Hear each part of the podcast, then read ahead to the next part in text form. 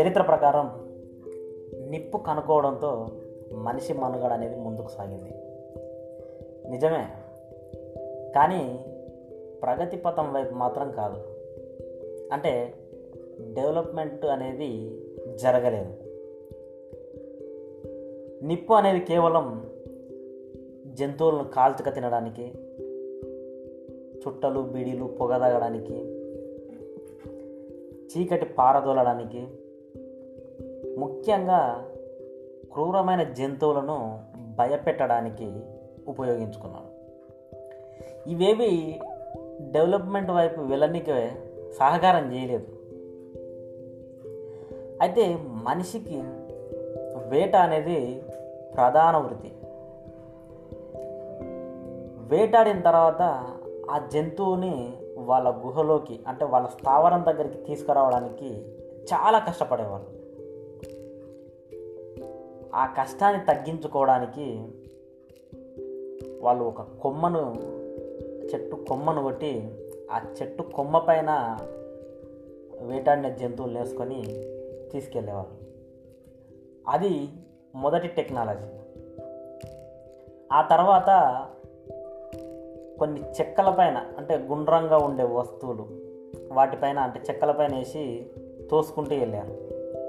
అది కూడా కాస్త కష్టం అయిపోయింది కాకపోతే ఈ దొర్లుడు పద్ధతి అనేది వాళ్ళకు చాలా ఈజీగా అనిపించింది. దాని నుంచి ఆ దొర్లేటివి దొర్లుకుంటూ వెళ్తూ అవి మనిషి తీసేయకుండా వాటన్నిటిని ఒక దాంతో కట్టిరు దాంతో వాళ్ళకు ఆ మెథడ్ అనేది ఈజీగా అయిపోయింది. చివరికి దొర్లుడు పద్ధతిని వాడారు. ఆ దొర్లుడు పద్ధతి నుంచే మనిషి చక్రాన్ని కనిపెట్టాడు. ఎప్పుడైతే మనిషి చక్రాన్ని కనిపెట్టిండో అప్పటి నుండి డెవలప్మెంట్ వైపు సాగింది. అంటే మనిషికి ప్రయాణించడం తెలిసింది ఈజీగా. ఉత్పత్తి చేయడం మొదలుపెట్టాడు. ఒక ప్రదేశం నుంచి ఒక ప్రదేశానికి రవాణా సౌకర్యం అనేది ఈజీగా ఏర్పడింది. దీంతో మనిషికి డెవలప్మెంట్ అనేది స్టార్ట్ అవ్వడం అనేది చక్రంతో మొదలైంది. అయితే ఈ చక్రం అనేది ఎప్పుడు వాడారు? మొదటగా అనేది ఇప్పటివరకు ఎటువంటి ఆధారాలు లేవు. కానీ శాస్త్రవేత్తల ప్రకారం క్రీస్తు పూర్వం ఇరవై వేల సంవత్సరాల క్రితమే స్విట్జర్లాండ్ జర్మనీలో చక్రం ఉపయోగించారు అని చెప్పారు కానీ అక్కడ ఎటువంటి ఆధారాలు లేవు.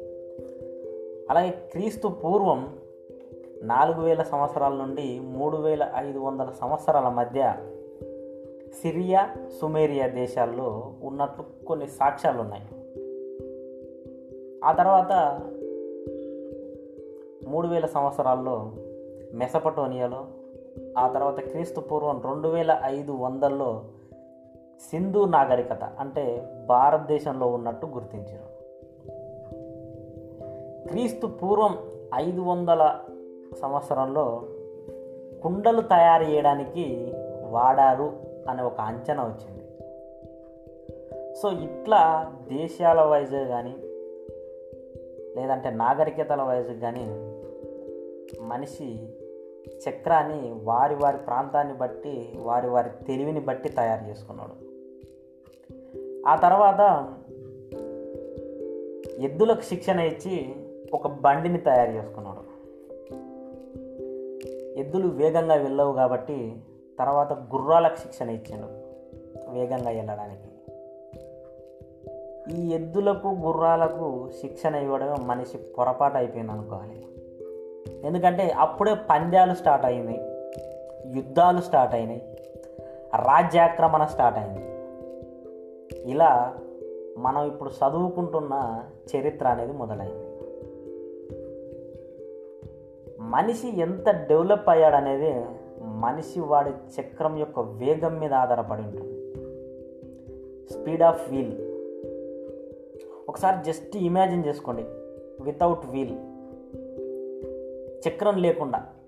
చక్రం అనేది మనం నిత్యావసరాల్లో ఒకటి అయిపోయింది కానీ మన కంటికి ఎప్పుడు కనిపించదు అది. చక్రం లేకుండా ఒక్కసారి ఊహించుకోండి. మళ్ళీ మనిషి రాతి యుగానికి వెళ్ళాల్సి వస్తుంది. వెళ్దామా మరి?